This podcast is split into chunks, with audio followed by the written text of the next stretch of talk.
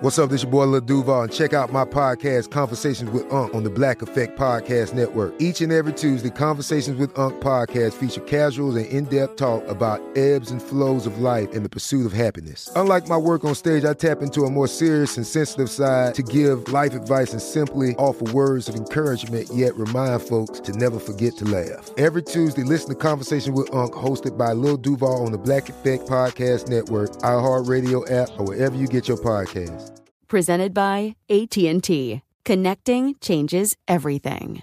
When you have health insurance, it's easy to forget about your out-of-pocket costs. That can be a lot of money. But are your bills accurate?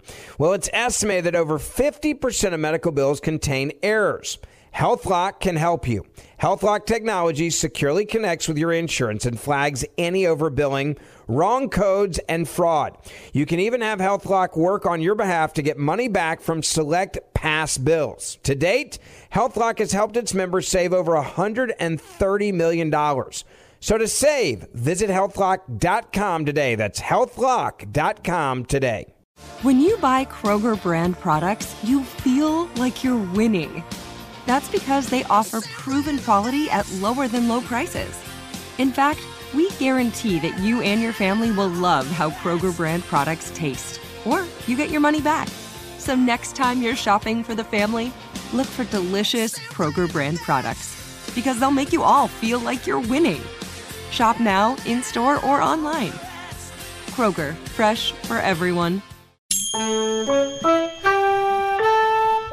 My colleague won't stop commenting on everything I eat. My assistant rolls his eyes at people in meetings. Why does my coworker keep taking credit for all my ideas? Have any wisdom for me? Hi, I'm Alison Green. Welcome to the Ask a Manager podcast, where I answer questions from listeners about life at work. Everything from what to say if you're allergic to your coworker's perfume to what to do if you drink too much at the company party. Let's get started. Hi, and welcome to the show. Last year, I did a couple of episodes that were all about tone. One was just generally about what kind of tone to use in tricky conversations at work. And one was about getting your tone right when you're a manager. Those were some of the most popular episodes of the show, and I've had requests to do more of them on tone in other specific work situations. So I thought that today we would talk about tone in job interviews because that is an interesting situation where a lot of people feel like they're supposed to be pretty deferential, but where in fact you will usually come across better if you drop that deference. Now, to be clear, that doesn't mean that you should be aggressive or adversarial in job interviews. You, you, of course, should not be. But you will usually come across as a more confident and a more appealing candidate if your tone is more matter of fact, more collaborative, something closer to peers. So I thought we could talk about the tone that you want to strike in job interviews in general, and then talk through some specific tricky situations that you might find yourself in when you're job searching and what an effective tone of voice will sound like. So let's first talk about tone in job interviews in general.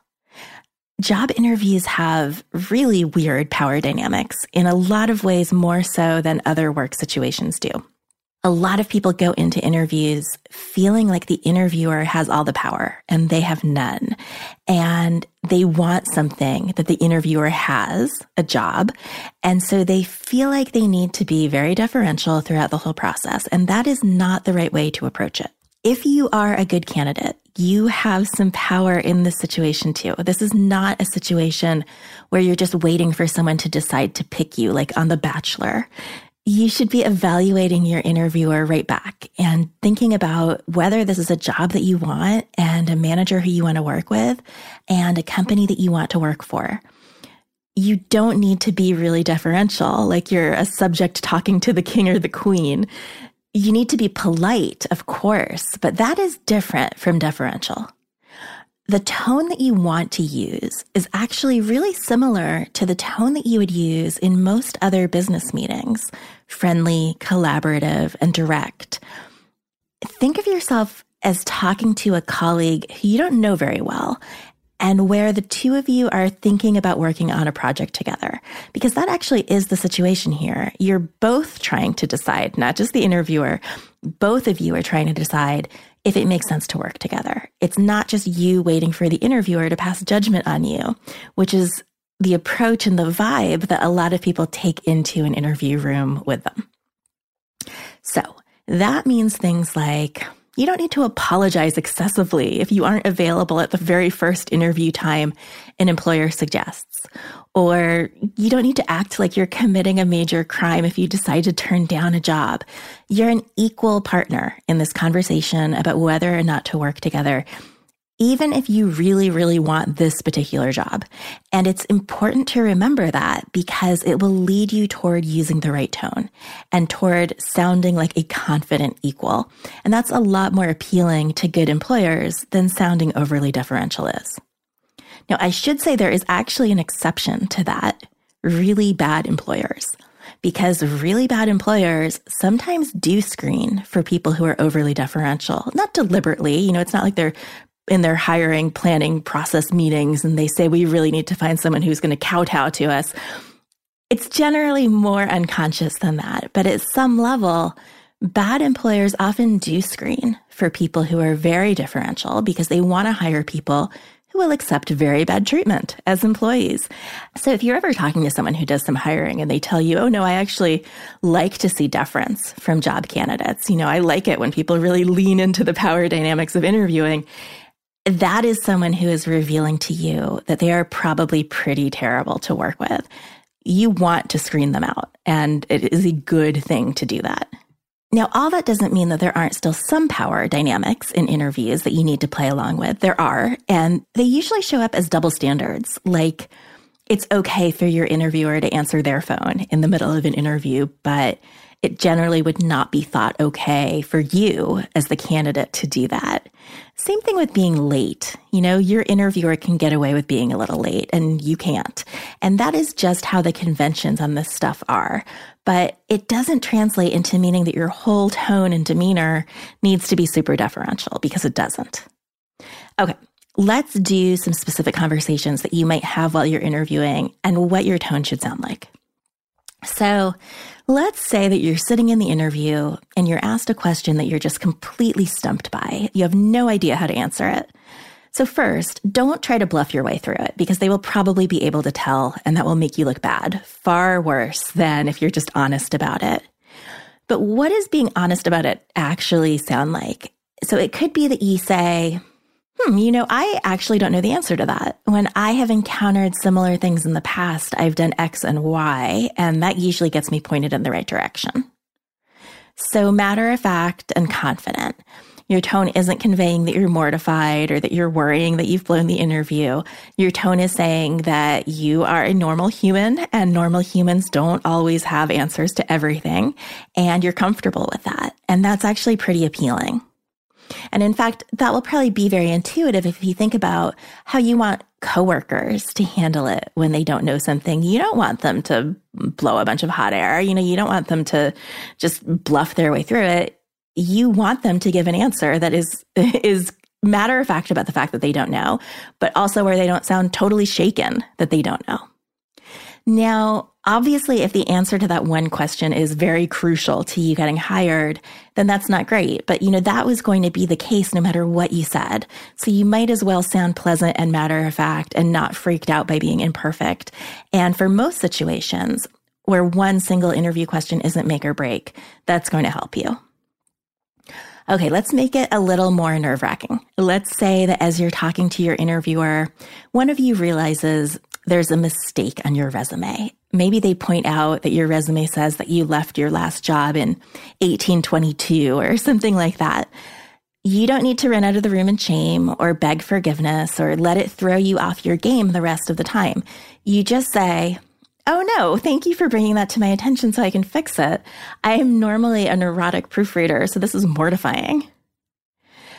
Now, Remember how, with the example just before about not knowing the answer to the question, I said you don't need to sound mortified. But here I am actually saying the words, I'm mortified.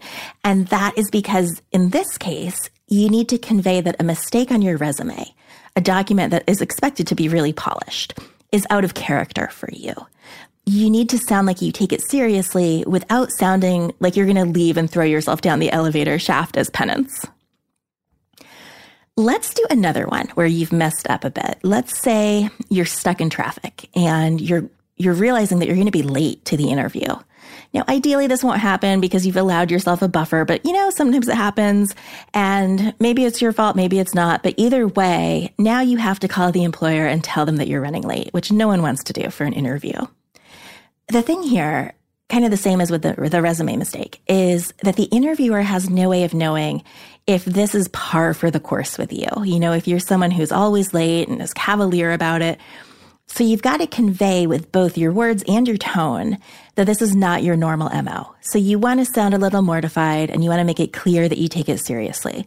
And this is actually an example of one of those double standards I was talking about earlier because it is true that your interviewer can stroll in 20 minutes late to your interview and not sound mortified about it. But convention says you are supposed to be on time as the candidate. I don't want that to undercut my message at the start of the show about how you're equals because you are. This is just about recognizing the convention around this type of thing. So when you call, it sounds like this. I'm so sorry about this. I had left with plenty of extra time, but there is a massive traffic jam on 395 that looks like it's going to make me about 10 or 15 minutes late. And I realize that is later than you had planned. Will that still work for your schedule? So the tone is concerned and taking it seriously, but also not, you know, throwing yourself on their mercy. You're still a, an adult equal. Let's do a short break here. We'll come back with some examples where you are not the one messing up, your interviewer is. AI might be the most important new computer technology ever. It's storming every industry, and literally billions of dollars are being invested. So buckle up. The problem is that AI needs a lot of speed and processing power. So, how do you compete without costs spiraling out of control? It's time to upgrade to the next generation of the cloud Oracle Cloud Infrastructure, or OCI. OCI is a single platform for your infrastructure, database, application development, and AI needs. OCI has four to eight times the bandwidth of other clouds, offers one consistent price instead of variable regional pricing, and of course, nobody does data better than Oracle. So now you can train your AI models at twice the speed and less than half the cost of other clouds. If you want to do more and spend less like Uber, 8x8, and Databricks Mosaic, take a free test drive of OCI at oracle.com slash strategic. That's oracle.com slash strategic. oracle.com slash strategic. Like many of us, you might think identity theft will never happen to you. But consider this. There's a new identity theft victim every three seconds in the U.S. That's over 15 million people by the end of this year, equal to the populations of New York, Los Angeles, and Chicago combined. Even worse, identity theft victims often don't even know they're victims. That's why Lifelock Identity Theft Protection alerts you to identity threats, even the ones that don't show up on a credit report, like data breaches fraudulent bank transactions, loan and credit card applications, and crimes committed in your name. If your identity is stolen, your own dedicated Lifelock US based restoration specialist will work to fix it.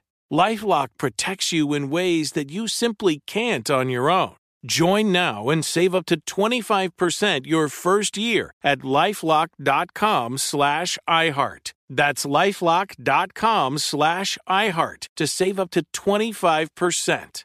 Identity theft protection starts here. Open a limited time 11 month certificate at Kemba Financial Credit Union. At 5.25% APY, it's more than triple the national average, plus, it's a safe and secure way to grow your money. Visit your local branch or kemba.org slash CD for details. Offer expires May 31st, 2024. APY equals annual percentage yield. Restrictions apply. $500 minimum and $250,000 maximum deposit. Advantage status required. Comparison based on bank rate average. Federally insured by NCUA.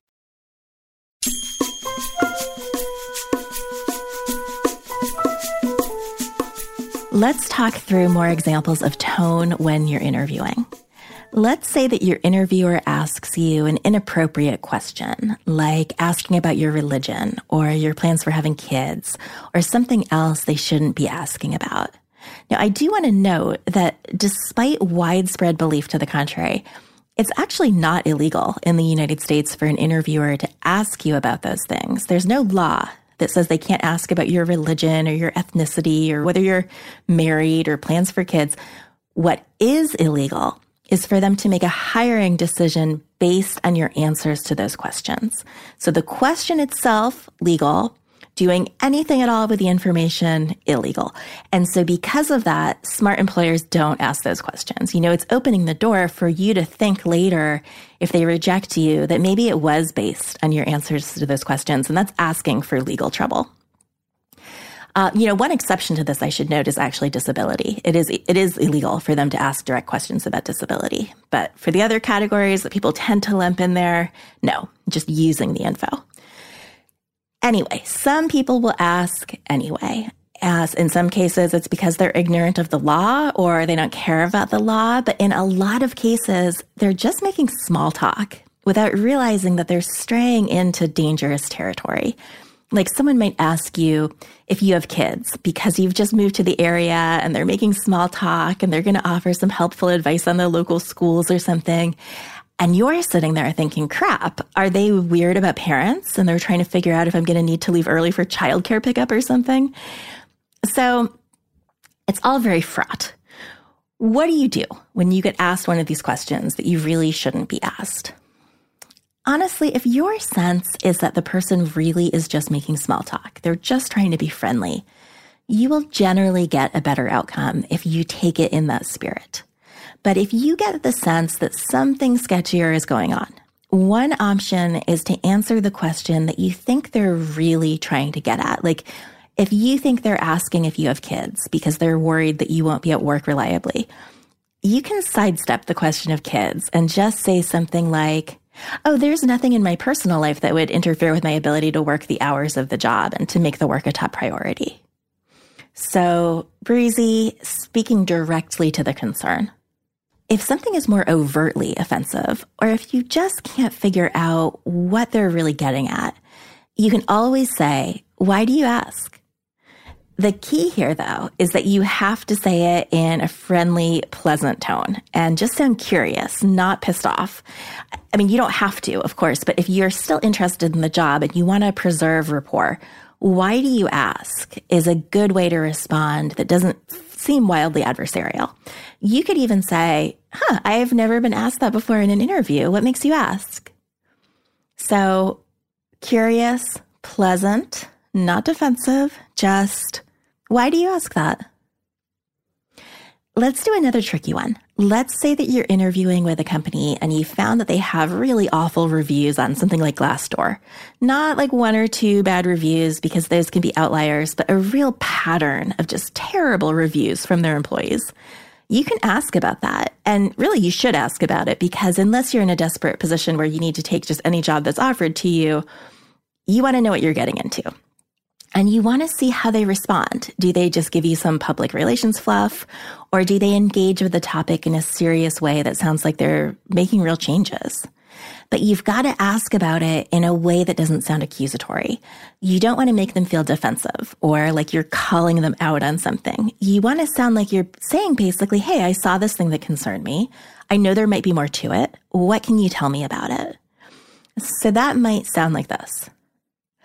I've noticed that the company's reviews from employees on Glassdoor include a lot of concerns about culture and work hours, and I'm curious what your take is on that and if it's something that the company is working to change. So, inquisitive and curious, but not accusatory. And really, if someone reacts badly to that, that's going to tell you a lot. Okay, let's say that you're interviewing for a job and you're talking to a bunch of different people there. And as you do, you're hearing conflicting things about the job. One person tells you that the focus is X, and another person says, oh, X isn't as important as it used to be. Y is really where this person will, will be focusing. Or whatever. But the idea is you're hearing different things from different people. And it's important enough that you want to get it clarified before you could comfortably take that job. So maybe you say something like this. I've noticed that I have heard different perspectives on the job from Jane and Bob and Olivia. And it sounds like, on one hand, some people want to see the job focus on X, but other people really think it should be focusing on Y. Can you help me get a better sense of how those are going to be balanced and whether there is internal alignment about what people want to see from the position? So again, the tone here, matter of fact, curious, here's this thing that I've noticed. Can you just help me understand it better? Now, I took a look through some past letters at the Ask a Manager website that were asking questions about interviews where tone was especially important, and I thought we could talk through some of those too. One person wrote in about an interview that they had where their interviewers all seemed to have some kind of problem with the job itself, the, the job that she was interviewing for. And they kept saying things like, well, what do you think is missing from this job description? And what do you see as problematic about this job? And she, of course, was wondering what is going on because it seems like a red flag, but she wasn't sure how to figure out what it was really about. So when something in an interview is confusing you, it is okay to ask about it. In a situation like that, you could say something that sounds like this. I'm curious about the questions that you're asking. It sounds like you might have some concerns about how the role is structured. Am I reading that correctly? Or maybe it's this. I'm curious to hear your thoughts on that question too. Do you think there's something problematic about the role? You want to be pleasant. Your tone needs to sound curious, not annoyed, but you're there to get information just as much as they are. And it's okay to ask about what you're hearing if it's not clear to you. Another person wrote in asking if there was a way to ask if they would have to work much with one particular person. Apparently, there was someone who was just like rude and horrible throughout the process, and they'd heard bad things about them. And they were wondering, is there a way to say, you know, hey, I'm interested in the job, but how closely would I be working with that guy? You can't say it like that, of course, but you could say something that sounds like this. I've so enjoyed getting the chance to learn more about the job. Can you give me a sense of how my role interacts with Bob? How closely would we end up working together, if at all? The tone here has got to be neutral, the way I just did it. You don't want it to sound like you're saying, Oh, I don't want to work with Bob. The person you're talking to is probably going to figure out why you're asking, but it's important that you do it in a way that sounds professional. Well, we are zipping through these examples, which is good because it means we can fit in a bunch more of them. Let's do a final break here, and then I want to come back with a whole bunch more, including how to talk to a hostile interviewer, and also how to talk about an especially sensitive topic, being fired, and lots more. Open a limited time 11 month certificate at Kemba Financial Credit Union. At 5.25% APY, it's more than triple the national average, plus, it's a safe and secure way to grow your money. Visit your local branch or kemba.org slash CD for details. Offer expires May 31st, 2024. APY equals annual percentage yield. Restrictions apply. $500 minimum and $250,000 maximum deposit. Advantage status required. Comparison based on bank rate average. Federally insured by NCUA.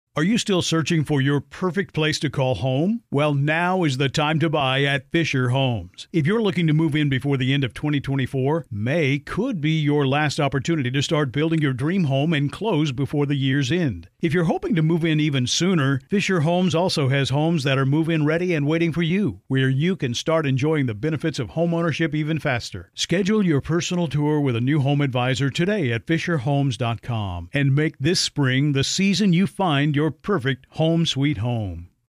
This episode is brought to you by Navy Federal Credit Union. At Navy Federal, it's been the mission to help the military community for over 90 years. And not just help them, but do everything to make sure they not only grow, but flourish. That's why Navy Federal Credit Union has all kinds of great savings and investment options like share certificates with sky high rates. So don't hesitate. Start growing your finances today with a variety of savings and investment options. Navy Federal Credit Union. Our members are the mission. Savings products insured by NCUA. Investment products are not insured, not obligations of Navy Federal and may lose value.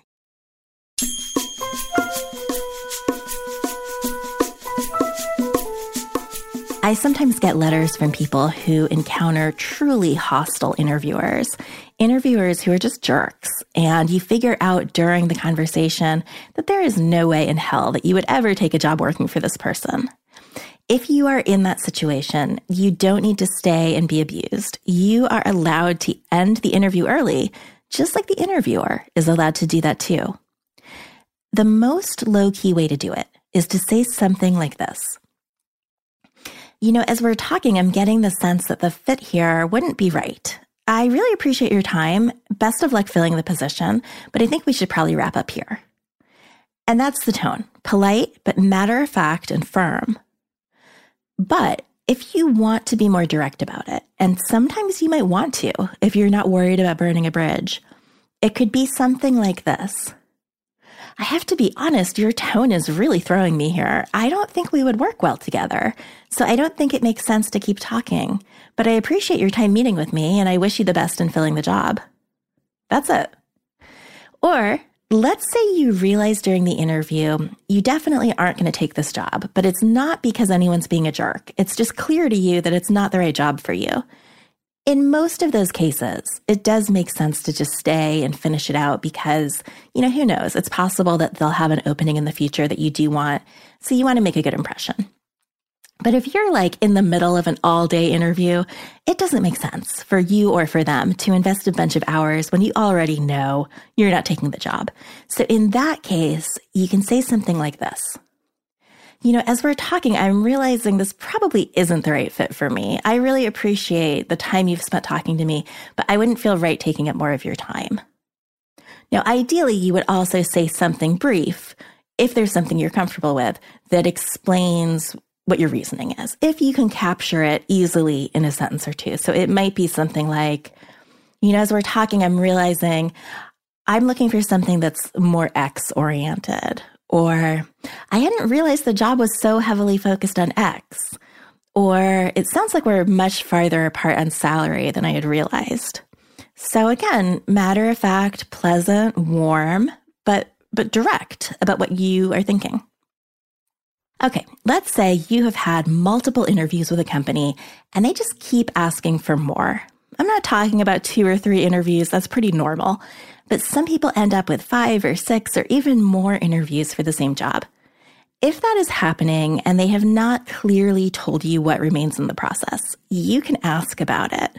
So it would sound like this Can you tell me more about what steps are still remaining in the process and what your likely timeline is for a decision? Or you could even say, I'm so interested in this position, but it's becoming harder for me to take time off work for additional meetings.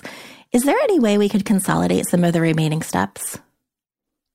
So the tone there isn't demanding, but it's assertive. It's pleasant, but it's still assertive. Now, let's say that you go through the interview process and you get the offer, and you want to ask for some kind of perk, like let's say working from home on Fridays. It helps to frame the request as Would you be open to X? Or I'd like X because of Y. Is that an option on your end? And that way you're being direct about what you want, but you're not demanding it. So if you want to ask about working from home, it could sound like this. My current job is very work from home friendly, and I usually work from home a few times a month. Would you be open to me continuing to do that? So, very matter of fact, or you could even tie it to salary. Like if they're not able to meet the salary that you asked for, maybe you decide that you want to ask for one work from home day each week to make the offer more attractive to you. So it could be this. I do understand you can't go up to X. I would be willing to accept the job for Y if I was able to work from home one day a week, since there's real value to me in cutting back on my commute. Would that work on your end? So the tone here is pleasant. It's matter of fact. It's not aggressive negotiating. It's not being very deferential and kowtowing. You're just two business people seeing if you can figure out mutually agreeable terms. That's the tone. Speaking of salary, I think people really struggle with tone when they're talking about salary because mostly we're also freaked out by it. There's actually a whole separate episode of the show that is about what a salary negotiation should sound like. So you might want to check that out. It's the episode from April 25th, 2018, and it's called What Should Salary Negotiation Sound Like? So if you want to listen to that, do. But I want to talk about a piece of salary discussions that didn't get talked about there, which is how to handle questions about what you have earned in the past. Now, to be clear, your salary history is no one's business but yours, and it's pretty ridiculous that employers, some employers, still expect you to share it. In fact, it's so ridiculous that some states are actually making it illegal for employers to ask, which is great. Those states, by the way, so you can see if you're in one of them California, Connecticut, Delaware, Hawaii, Massachusetts, New York, Oregon, and Vermont. But in most of the US, it's still legal for them to ask and it's legal for them to require an answer from you. So let's talk about what to do if that happens, assuming that you're not somewhere where it's legally prohibited. So if you are asked what you've been making in the past or what you're making currently, instead try just answering with what you're looking for. Like, It could just be someone says, you know, what have you been earning in your most recent job? And you say, oh, well, right now I'm looking for something in the range of X to Y. Sometimes they will accept that answer and not push to know what you're making now. But if they do push, you can try saying, well, that's actually covered under my confidentiality agreement with my employer. We're not allowed to share the company's salary structure outside the company, but I'm looking for X to Y. Because that is actually probably true. Take a look at your company manual, and there is a very good chance that you will find that that is in there, or at least that it's an unofficial expectation. But what if you get an employer who's really pushing this and just won't drop it? And what if you know that you're underpaid and you don't want them to tie a salary offer to what you've been making? In that case, it could sound like this. Well, one of the main reasons that I am looking to change jobs is actually that I know I'm underpaid for the field. I'm leaving in part to get my salary back in line with market rates, meaning X to Y for a job like this one very early on in my career, I was actually in this exact situation. I had been working for a nonprofit, earning hardly anything, and I was interviewing for a job that would more than double my salary. And when they asked about it, I said it this way. Let's see if I can recreate this. This was years ago. I said something like, I've really loved the work that I've been doing, and I was willing to do it for well below market rates because I was so personally invested in the organization. And I was learning a huge amount that I wouldn't have had the chance to learn somewhere else. But now I'm ready to move on from that stage. And part of the reason that I'm leaving is because I want to be paid a normal market rate. And it worked. Got the job, doubled my salary. Okay, let's do one more. And let's do one that people get really nervous about how to talk about a past firing in an interview. If you get asked about why you left a job that you were fired from, the key to talking about it is to be calm, not defensive and not bitter, and actually not emotional at all for that matter. And to be concise, you really just need a sentence or two here. I think sometimes people think they're supposed to give a really lengthy explanation. No, your interviewer does not need or want all the details, just the upshot. So, like one or two sentences. Here's some examples of what it could sound like. Actually, I was let go. I reported to two different managers and I got conflicting instructions from each of them. And I didn't speak up about it when I should have. I just tried to make it all work. And ultimately, I dropped some balls. It taught me a ton about needing to speak up early on when priorities aren't clear so that it won't happen again. Or here's a different way. You could say something like, you know, it ended up being a bad fit. They were looking for design expertise, and I'm really an editor, not a designer. So ultimately, we agreed it didn't make sense for me to, stay in that job. Okay, those were a lot of examples, and hopefully it helped to hear them out loud. If there is another topic where you want me to tackle tone, write in and let me know. I'm at podcast at askamanager.org. And also, I don't normally make a big plug for my book on the show, but if you have found this kind of sample language useful, you might really like the Ask a Manager book because it's filled with sample language for all sorts of situations that you might run into at work.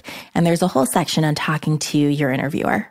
In fact, I took some of the examples today from the book. So if you want to check it out, it's called Ask a Manager How to Navigate Clueless Colleagues, Lunch Stealing Bosses, and the Rest of Your Life at Work. And you can order it on Amazon or anywhere books are sold. Okay, that is it for today. I will be back next week with our more traditional Q&A format.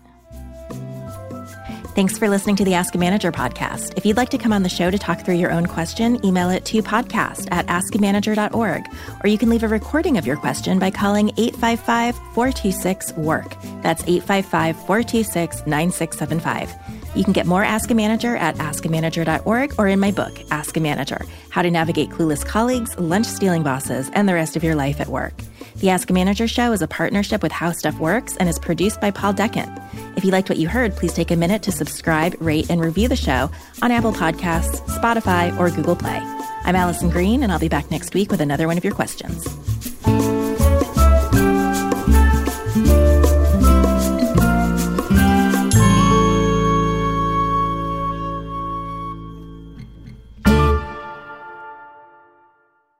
Open a limited time 11 month certificate at Kemba Financial Credit Union. At 5.25% APY, it's more than triple the national average, plus, it's a safe and secure way to grow your money. Visit your local branch or kemba.org slash CD for details. Offer expires May 31st, 2024. APY equals annual percentage yield. Restrictions apply. $500 minimum and $250,000 maximum deposit. Advantage status required. Comparison based on bank rate average. Federally insured by NCUA. This is Malcolm Gladwell from Revisionist History. eBay Motors is here for the ride. With some elbow grease, fresh installs, and a whole lot of love, you transformed 100,000 miles and a body full of rust into a drive that's all your own. Brake kits, LED headlights, whatever you need, eBay Motors has it. And with eBay Guaranteed Fit, it's guaranteed to fit your ride the first time, every time, or your money back. Plus, at these prices, you're burning rubber, not cash. Keep your ride or die alive at ebaymotors.com. Eligible items only, exclusions apply. This is it. We've got an Amex Platinum Pro on our hands, ladies and gentlemen. We haven't seen anyone relax like this before in the Centurion Lounge. Is he connecting to complimentary Wi Fi? Oh my, look at that, he is! And you will not believe where he's going next. The Amex dedicated card member entrance for the win! Unbelievable! When you get travel perks with Amex Platinum, you're part of the action. That's the powerful backing of American Express. Terms apply. Learn more at americanexpress.com slash with Amex.